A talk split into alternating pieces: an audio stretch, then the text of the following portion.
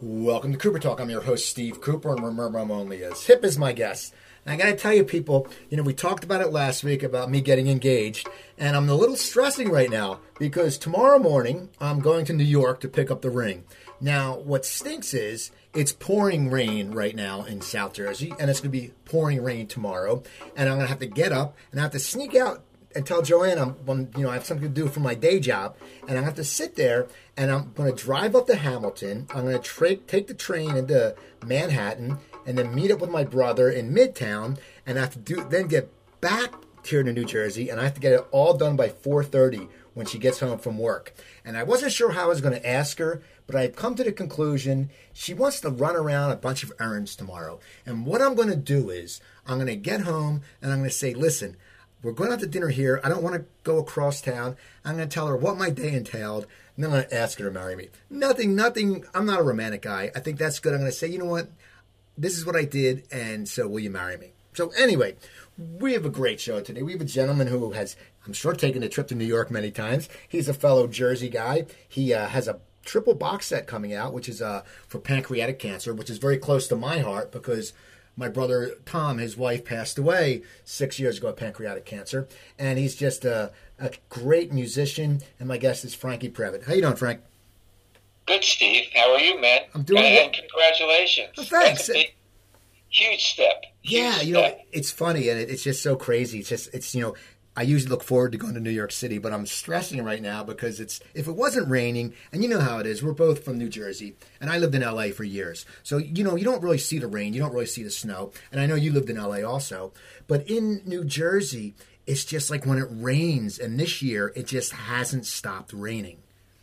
Well, the good news is that it's raining. It's not snowing, and so you know it could be even more, you know, of a hassle to get around in the snow. So, you know, stick that umbrella up and uh, go do your thing. You're you're a East Coast guy. You know what it's about. I know, 20, even though I was on the West Coast for 22 years, you don't lose the East Coast. There you go. So I got to ask you, you know, you, you've been a musician for a long time. When, what got you interested in music? When did you start performing? I believe your father was an opera singer, so I'm guessing you were around music. But what got you into it that you wanted to make it your career? Well, you asked a, a really interesting question. What, when was the first time I performed? And so at four years old, I remember hearing my dad, who was an opera singer, rehearsing for weeks to do this concert at the Paramount, actually, it was Convention Hall in Asbury. And uh, so he was doing a Caruso, one of Caruso's things, a Pagliacci. And uh, I remember going to Convention Hall with my mom, sitting on her lap. I'm four years old. And my dad goes to hit the high note. I stood up in her lap and I belted the high note before he hit it, and the whole place cracked up. So there's my first gig. So you got the gig, and now you're around it or music. So when do you decide, though, you know, as a kid, and like, did you? When's the first time you picked up an instrument? Put it that way. Well, you know, mostly my instrument was my voice. My parents had me taking piano lessons when I was like 10, 11 years old. But really, the thing that propelled me was my voice. And, um, you know, I would sing out. My father would have me singing in uh, charities to raise money for cerebral palsy and, you know, singing these Italian songs that, you know, uh, O Sole Mio and uh, uh, Love is a Many Splendored Thing and Be My Love by Mario Lanza, songs that I had no idea what the hell I was even singing. And, you know, it, it kind of planted the seed, you know, hearing the audience respond back to me. When I was 13, I started a an a cappella singing group called Frankie Love in the Intruders, Ooh. which was a goof. Um, and but we used to open up for like you know the Duprees and and you know different bands are around, and so that you know I started really playing out. 10, 11, 12, 13 years old, 15 years old, I signed to London Records. Um, and they they uh, named us Poker Chip and the Five Studs. I'm not sure if I was Poker or if I was Chip. You know, and that, You're not a that stud? group really- nothing ever happened to that band. But you know, I, I started singing when I was very young, and by the time I was a senior in high school, my parents had all of these uh, colleges coming by showing me videos of their college, and I would be like drifting out the window, and one of these guys, my parents left the room, and he goes, "You know what? I noticed that you haven't watched the video once. What do you want to be when you grow up?" And I just said to him, "I want to be a singer." And my parents walked back in the room, and he goes, "Now's time, a good time for you to tell them that." And uh, so I told them. They said, "Listen, you go to school, and you can be anything you want once you graduate." So, on my graduation day from college, I split. I didn't go to graduation. I was up in Boston in a rock and roll band. So, and here I am talking to you. Now, was that band Bull Angus, or what band was that? No, it was a it was a cover band, and uh, that band, you know, after about a month or two with that band, I realized that, you know, this band wasn't really destined to go where I wanted to go. I wanted to write songs, so I signed. Um, I found this band that was playing at a club called the Cheetah in New York, and they had put an ad in the Aquarian, which is a local newspaper, music newspaper, and they were looking for a lead singer. They were signed to Capitol Records, and I went in, and they were like this really outside of the realm of who I was as a singer because I was listening to Sam and Dave and Otis Redding and the Rascals and all, all this other type of music, and they were doing uh, Moby Grape and Buffalo Springfield. They even did also Sprach Zarathustra, which is from the movie 2001 Space Odyssey. And so I would watch these guys and I go, holy hell, how am I going to even fit in this group? And so I went the next day to audition and they didn't know one song I knew or they and I didn't know what song they did, but we had one song that we both knew, which was Try a Little Tenderness by Otis Redding. I sang that song and I got the gig. And from that band, I toured and wrote songs and recorded in in Long Island, in Hempstead, Long Island, at Ultrasonic Studios with Shadow Morton, John Lindy, and Vinny Testa, which was Community Productions, and they produced bands like the Vanilla Fudge, if you ever remember them. Yeah. And uh, so that was my start of writing original music, being in an original band, and that drummer Gino Charles and I started a band called Bull Angus, and we signed to Mercury Records. One of the producers from Community Productions, Vinny Testa, came on board, signed us to ATI, and Jeff Franklin had us touring with Rod Stewart, playing every Madison Square Garden uh, in America, and then out with Deep Purple, then out with Fleetwood Mac then we uh, did the Pocono Mountain Festival, 300,000 people. So doing those kind of gigs, writing your own material, it really plants the seed deeply inside of you of who you want to be and what you want to do. Well, what is it like? I mean, you're a younger guy and you're touring with legends. I mean, you know, one, that the the crowd is there to listen to music, but you also know sometimes that the crowd is there to listen to the closing band. How did you sell yourself to those crowds to make them like you? Because it's not like you guys were a real well known band and you're playing in venues like Madison Square Garden, which must be intimidating as all hell, and in front of 300,000 people, which must be intimidating as all hell. How do you take that on as a singer? You know, really, um, after the music starts and you're into that first song, everything is like becomes second nature to you. You're there doing it, and we were a high energy band, and we we created this high energy, which created the performance that we we did. And even Rod Stewart, after we left the tour, had another band that came on that opened for him, and he got back word to us that the tour wasn't the same when we left because the energy that we created for him with the crowd before he went on wasn't the same. So it was about the, you know, the camaraderie of that band and the energy that we had together. And we, we were performing for the audience, but we were also getting off on each other. And yeah. I think that, you know, allowing people to, in your living room to, to come in and, and experience that with you, um, it, it kind of ingratiates them to what you're doing. Well, you said, you know, you guys had a great energy, and I think when you're playing these concerts, you probably got very tight as a band just in your stage performance. What happened? Absolutely. What happened with the band, though? I mean, because it seems like you know, as I said, you were touring with great people. You must have been tight. You must have been a tight machine after these concert tours. What happened? Did you get disinterested in that band, or what happened to Bull Angus?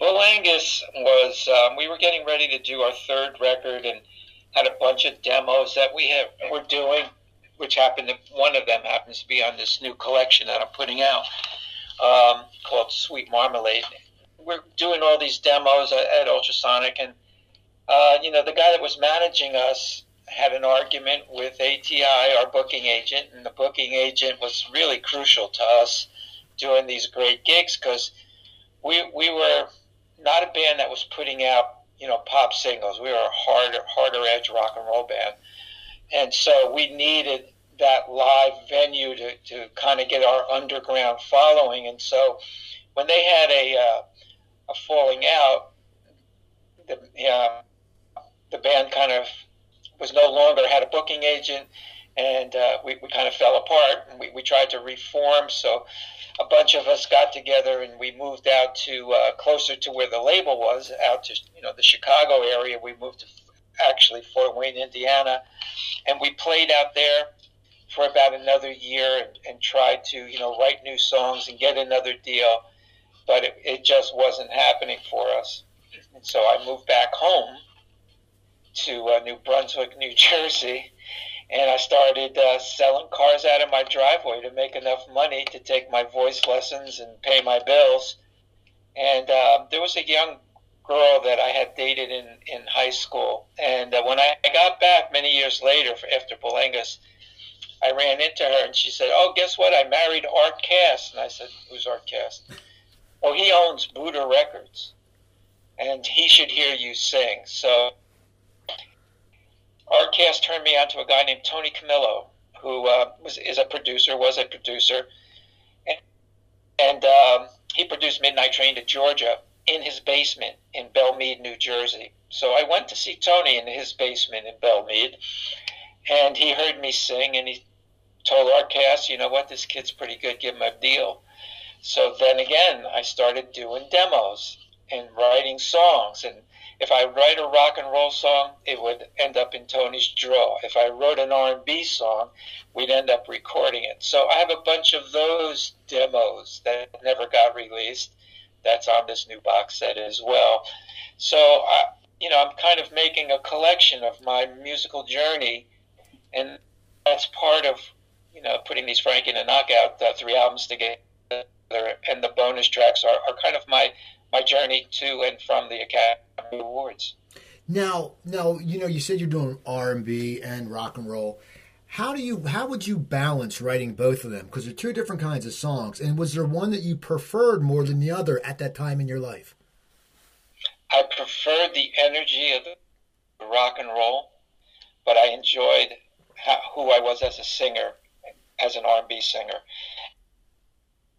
And so I took those two sounds and I, I kind of meshed them together and formed a blue eyed soul rock and roll band called Frankie and the Knockouts. So it's in New Jersey. Now, what was your target market with Frankie and the Knockouts? Who did you want to play for? What kind of crowds were you looking to connect with? You know, most of the songs that, that we wrote, we were trying to go after that uh, foreigner market. Um, even a mix between Foreigner and Hall and Oates, and and have that kind of uh, following and and uh, appeal to those uh, type crowds. So uh, what had happened was the very last song that I wrote for the first record was a song called Sweetheart.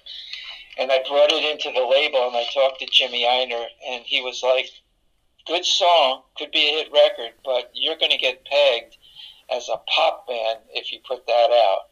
He said, You want to put that bullet in the gun? And I said, Why not? Why don't we put it in the gun? And we did. And he did. And radio and, and uh, kind of saw us the softer side of Frankie in the knockouts. The thing that I uh, realized was that when we played the songs out, even Sweetheart, there was a rockier, harder edge after we had learned the song. When you first write a song and you're first giving it to the band, it, it has a certain vibe to it.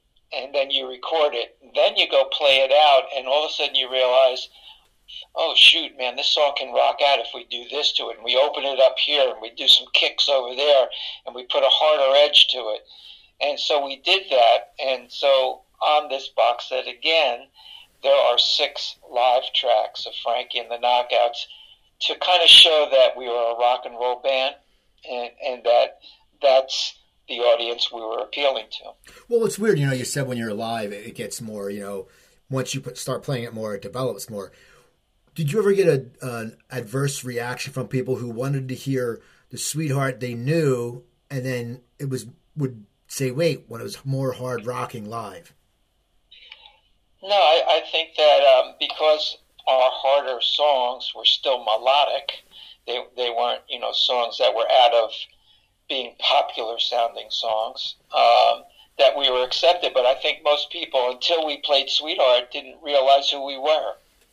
You know, we, we'd play like four or five songs and they were into it, and yeah, oh, and then all of a sudden we'd play Sweetheart and the place would go crazy. Now, now, who was your original drummer for uh, Frankie and the Knockouts?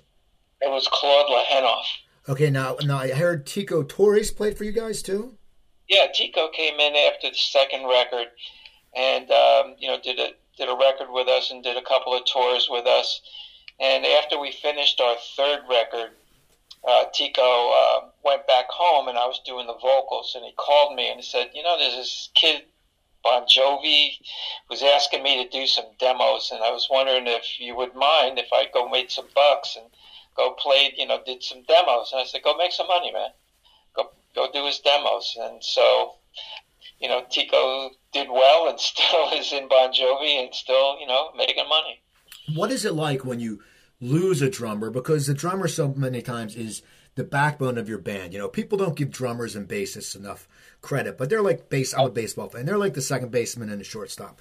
They're, they, you know, they, they, they have a big thing. What is it like when you leave, when you lose a drummer that you've known for a while, and you have to get a new person to drum with you? How long does it take to gain that trust in that new drummer? Sometimes I'll, it takes a while, and then in this case with Tico, I knew in the first five minutes he was our heartbeat.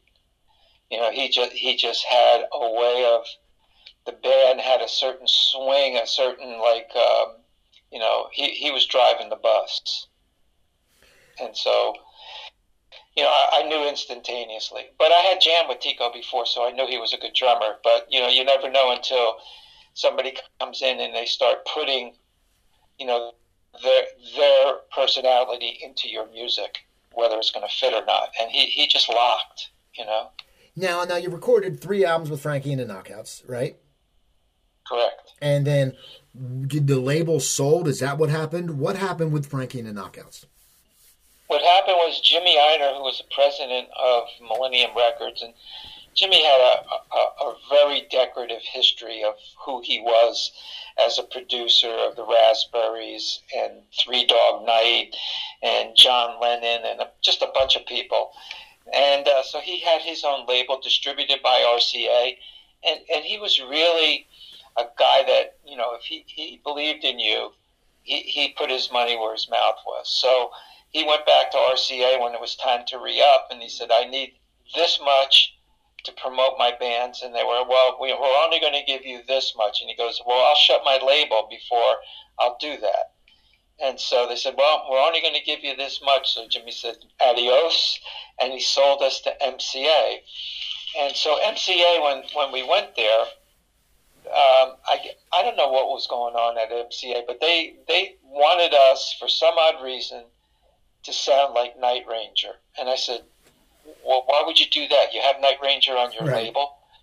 And, and and I'm kind of taken back why you. Well, we're going to have Night Ranger's producer come in and and mix one of your tracks, and we're going to send it out to radio and see and see if we can have you have you become you know this other band. And so they did that, and the song was outrageous. It's on the third record, and radio just didn't embrace the song, and MCA dropped us. so again, on this box set, the the making the point record, here's a chance for those songs, and I call my songs like my kids. Here's a chance for my kids to get out there and into the light of day. And there's songs like uh, "One Good Reason," "Blame It on My Heart," um, a song called "Come Rain or Shine" that Jeff uh, Porcaro from Toto played drums on uh, when we we recorded in L.A. And so that that album has a sounds really good. There's some really good songs, but it, it never really got its due. So here's a chance for Frank and the Knockout fans to, you know, embrace that third record. Now, how does that make you feel when you know something's really good? And, you know, you sound like you're very much passionate about this third album and it doesn't get the chance, it must sometimes sort of drive you crazy a little inside because you know it's good and it's not being arrogant like, oh, it's so good. You know it's good. People liked it and people who heard it liked it. But what's that like for an artist to sit there and be like, God damn it, man, if people just listen to this, it would be huge. What goes through your mind?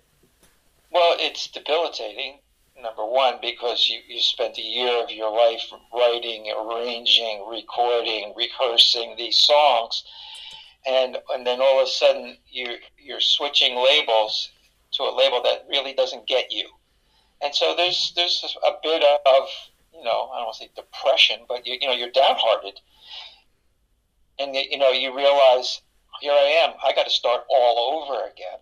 And, and, try to find another record deal and write new songs. And so as I started to write these new songs, I, I wrote a song that I thought was going to be a really, really great song for the next record, and, and and a few others. And so I'd send those songs out, and I would get, "No, you got nothing, kid." And one of those songs was called "Hungry Eyes," and so you know that ended up finding its home in, in Dirty Dancing with Eric Carmen. But it just shows and proves to you that sometimes it's about the timing of things. When when Jimmy Ienner recalled me two years later after he closed his label and said to me, uh, "Hey Frankie, I want you to write a song for this movie." I said, "Jimmy, I don't really have time, man. I'm trying to get a deal. I'm writing songs." He goes, "Make time. This is going to change your life." I'm like, "Yeah, right. You can change my life." And, and he goes, "No, I got a good feeling about this movie." And I go, "All right, what's what's the name of the movie?" And he goes, "Dirty Dancing." And so I put my hand on my forehead and I'm going, oh my God, Jimmy's doing porn. you know, and I'm like, Jesus. And he goes, no, no, I, I got a good feeling about this. I think it's going to be really good. So he gives me this five minute description of Johnny meets baby and the father doesn't like the kid. They're up in the Catskills. And he goes, the good news is you're going to try to write a song. He goes, the bad news is it has to be seven minutes long because that's how long the scene is. So I called up John DiNicola, who I was writing with at the time, and he and I wrote Hungry Eyes together and a lot of other songs. And I said, John, I said, listen, let's start the song halftime with the chorus up front, and then we hit the downbeat of the verse, we'll double time it.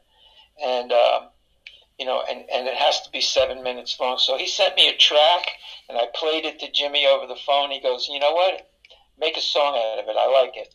So on the Garden State Parkway exit 140, mm. I put the cassette in my car on the way to the studio, and I jam. And I have a little recorder on, and I'm jamming to the, you know, trying to find a melody going, in in and I'm of my life, in and I'm of my life. What the hell am I saying? And I'm scribbling time of my life on an envelope. And the seed of that song was created on the Garden State Parkway. Now, the seed is created. How do you build it from there? Um, basically, you know, what I once you find, once I find the title, the song that I'm trying to, um, you know, the subject matter that I'm trying to write about, then then the hard part comes for me because the easy part for me is the melody, and then I just started to write. When I met Patrick Swayze at the Academy Awards, he said, he said, dude, it was like you were here watching us film because the lyrics fit this movie. It's unbelievable. He goes, there, there was 149 songs we turned down. and and we filmed that as sequence. Your song came in. It was the 150th song on the day, the first day of filming. We filmed the last scene, and he goes, "We didn't even like this movie because we didn't have the, the song." And he goes, "When the cassette came in with you singing with that girl," and I said, "Yeah, Rachelle Capelli." He goes, "We filmed to you." And when I'm lip syncing, I'm lip syncing to you. And he goes, at the end of the day, we all just looked at each other and went, holy shit, what just happened? You know, what an what a great ending. Let's go make a movie. So, you know, it's just it's the power of music that when it connects and you know, if it wasn't for Patrick and Jennifer and Eleanor Bergstein's little script and the song, the, that perfect storm wouldn't have happened and you wouldn't have had Dirty Dancing. Now, now, do you ever sit there and think, okay, now I'm I'm 55, and you know we all love Dirty Dancing, my generation, and now with cable, everyone watches it, and it's one of those movies that lives on forever, and it will. And that song you wrote, do you ever think that you have brought so much joy into people that because it adds to the movie? I mean, did you ever think that you would touch so many people when you're driving down the parkway? scribbling on a on a uh, envelope, you know, just a few lyrics. Did you ever think that it would would turn into that? Not in a million years. You know, my dream as a kid when I was telling you know these guys from colleges I want to be a singer. It would be maybe one day hear myself sing on the radio and then to live beyond that dream of an Academy Award, a Golden Globe, a Grammy nomination, ASCAP Song of the Year, most played song in the world, it's like, what just happened to me? You know, my, I, I was floating. You know, that year was was just beyond anything I could have imagined for myself, and to see that 31 years later, when we think about Dirty Dancing, 1987, 31 years later that the power of that song and that movie still has into people's hearts. You know, uh, the record sold an unbelievable amount of records, like 55 million records. So, talk about did I have a clue? Nah, not even a, not even a sniff of a clue. Now you wrote that. Now was Hungry Eyes included before you wrote that, or did it become get included after because they liked that work that you did with the, that song? after.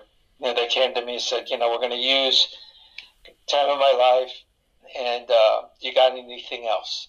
You know, and so I sent them Hungry Eyes, and they, in fact, they even said to me, "Would you like to sing Hungry Eyes?" I said, "Sure." And I went and got everything, and then one day, right before I was getting ready to record it, the Emilio Ardolino called me in, who was the director, and said, I'd like you to write for another scene. And by the way, what are the BPMs for Hungry Eyes? Because they're having a hard time linking up, the, you know, the demo to your. I go, what are you talking about? I'm recording it Monday. He goes, oh man, you didn't hear Eric Carmen is going to sing it. I go, really? I go, well, that's great. He's a great singer, but geez, I wish somebody would have told me, you know. So I had to, you know, swallow that pill. But you know, at the end of the day, the song came out great and you know it's time of my life's little brother. Now, what was it like going to the Oscars, and then what was it like winning an Oscar? I mean, you won an Oscar. You know that's a thing where people dream of that, and you have an Oscar. But what was that like when you went to the awards? Was it as what you would thought it would be if you watched it on TV?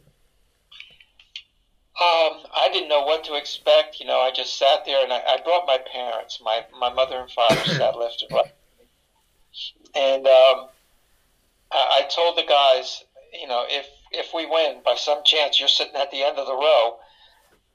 Wait for me to come out because it's going to. I'm in the middle of the row. Don't go up there because they're going to start the clock, and then we won't have enough time to thank you know everybody. So of course, uh, my I'm sitting there. They're playing all the songs. My father looks at me and he goes, "I just heard all the songs. You're going to win." And I looked at him and I went, "Do not put the Maloiki on me, man. Don't do that." And, and he goes, "No, I got a feeling." I said, "Please, please, just let's let's let's stay focused."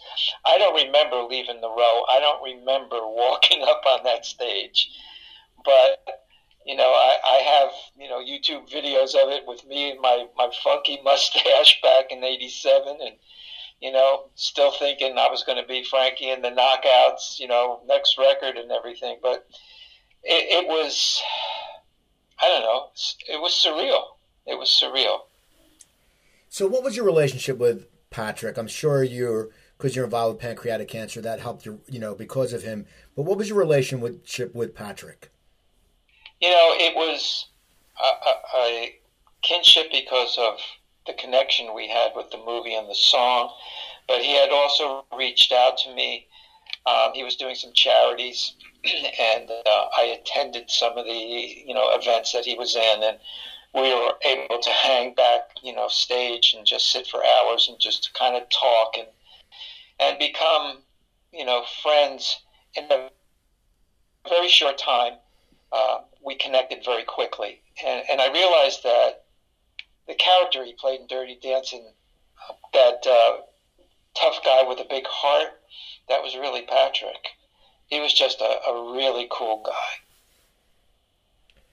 Now, what made you decide to come out with a box set? You know, I was um, had these three albums, the Frankie and the Knockout records. Uh, Friday Music, Joe Reagoso called me, said, "You know what? We we have a lot of fans I, I put out a lot of music. He must have like a thousand artists on his label. I mean, like really, really impressive, you know, uh, catalog of artists like David Bowie and, and just really, really good catalogs of songs. And he puts them out on CDs and he streams them and he does vinyl, which is really cool. And he goes, you, You've never done all three records as a box set and I said, no. And he goes, let's do that. And we can get that third record heard that you always talk about, and we can put some, you know, unreleased demos. So there are 11 unreleased songs from Boangus, from R&B Land, uh, Buddah Records, from songs that didn't make the knockout records to songs that I wrote with Kasim Sultan from Todd Rundgren and Mark Rivera from Billy Joel's band.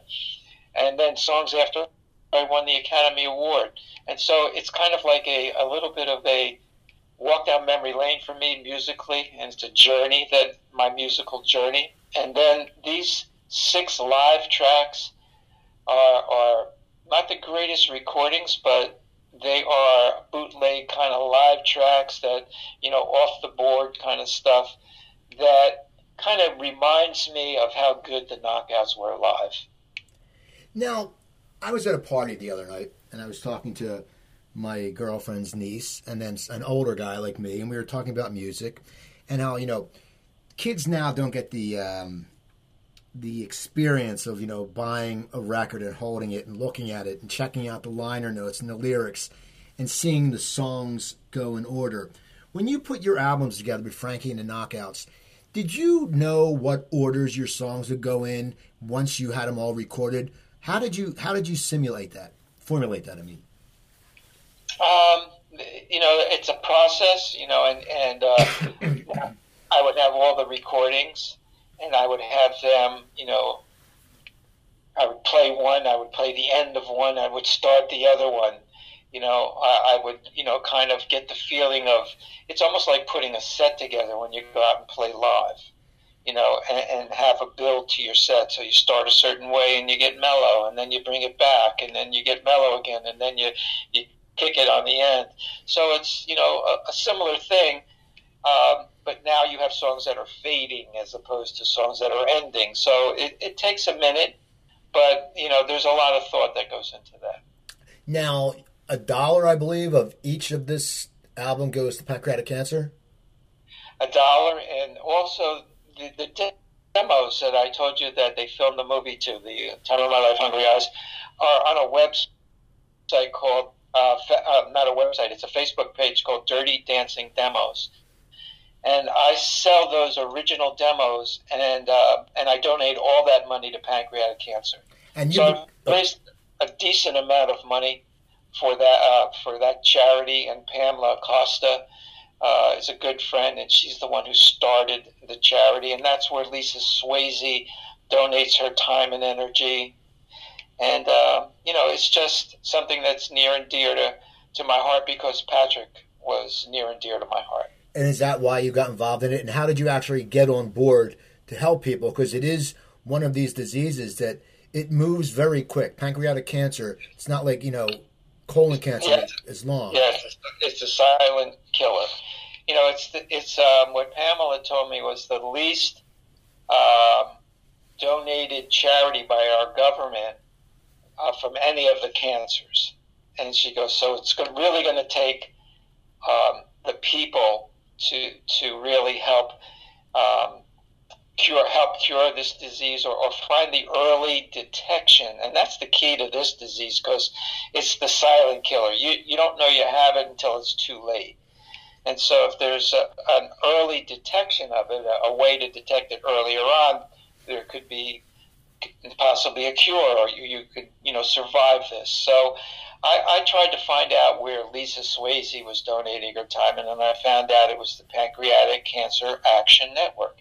And so when I called there, for some odd reason, Pamela Acosta answered the phone. And she and I started to have a dialogue and became friends.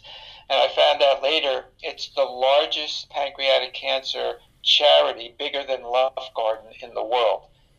And so, you know, I, have this theory that if we all in the world gave a dollar, we could probably beat this thing.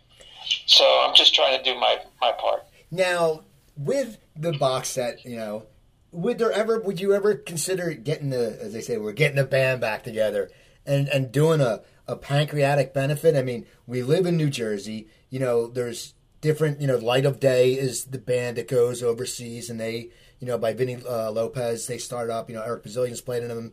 My friend Jeffrey Gaines has played in them. There's people out there who will do stuff like that. Have you ever sat there and thought about getting a show together? It's interesting. Uh, uh, Tony Pallagrosi, who's a good friend, uh, is the guy who organized and helps organize that every year, along with uh, the publicist Randy Alexander. And so I kind of know the inside of what's going on with Light of Day. It's a really great charity as well. Um, and Bobby Massano called me two days ago and said, "Dude, I heard there's, there's a record out. Want to put the band back?"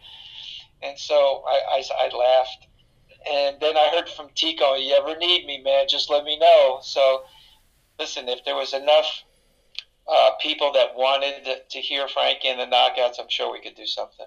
Now, you're also working on a musical? I am. I am. It's called uh, Calling All Divas, and it's. Uh, you know, a little outside of my box, you know, to write a play that turns into a concert. And um, I actually perform at the very end of of the uh, show.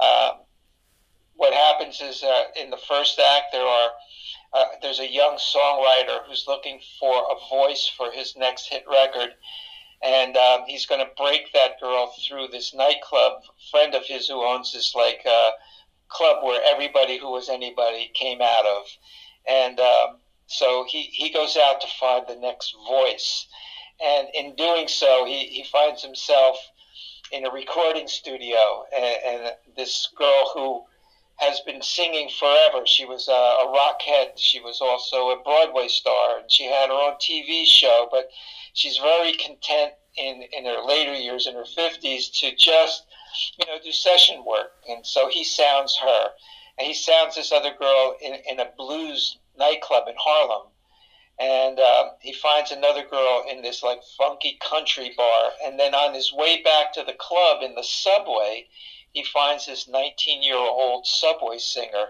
And he brings all four of them in to sing for his his boss. And when the boss hears all four of them sing he can't pick one. He's like i, I don't know which one you know is better. They're, he goes they're all great.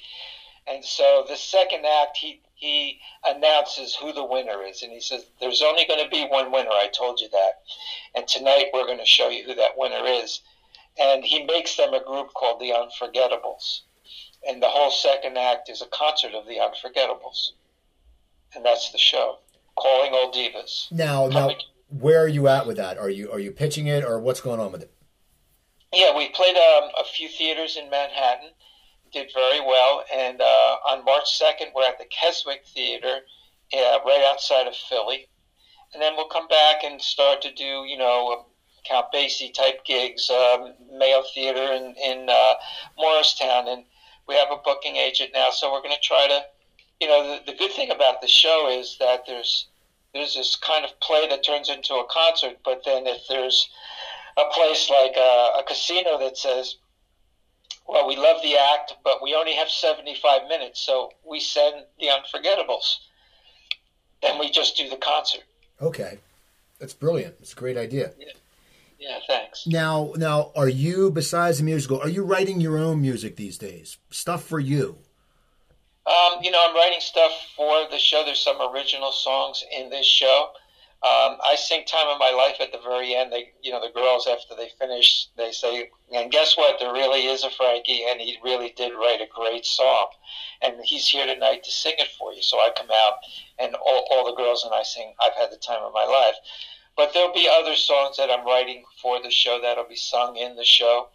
Um, I, I'm not writing for me as an artist per se, um, but I, I try to write for projects that, you know what, having been, you know, been blessed with this thing that happened to me, this dirty dancing, this time of my life thing that happened to me, I'm able to do and write music that I love and want to do, not that I have to do.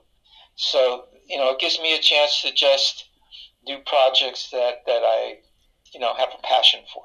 Now, do you ever, and this sounds like a weird question, but let's say you're at a supermarket or you're in an elevator, because that song plays everywhere.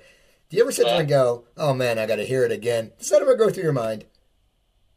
No, but it's it's kind of neat being in an, an elevator or in a in a grocery store and it's really crowded and it comes on, and I'm walking next to all these people, just thinking, hearing them sing the lyrics to my song, and and it's just a, I can't tell you what a great feeling it is. It must be a great feeling. I think the only bad feeling would be is if you went to a karaoke night and someone butchered it. That would, for me, would, would drive me up the wall. Okay that's okay too, you know, because hey, w- without you know it becoming a karaoke song, that means it didn't really have enough juice to become a karaoke song. Exactly. Well, we got to wrap up soon, but I want to ask you if you can break it down. You've had such a great career. What would you say the three highlights of your musical career have been?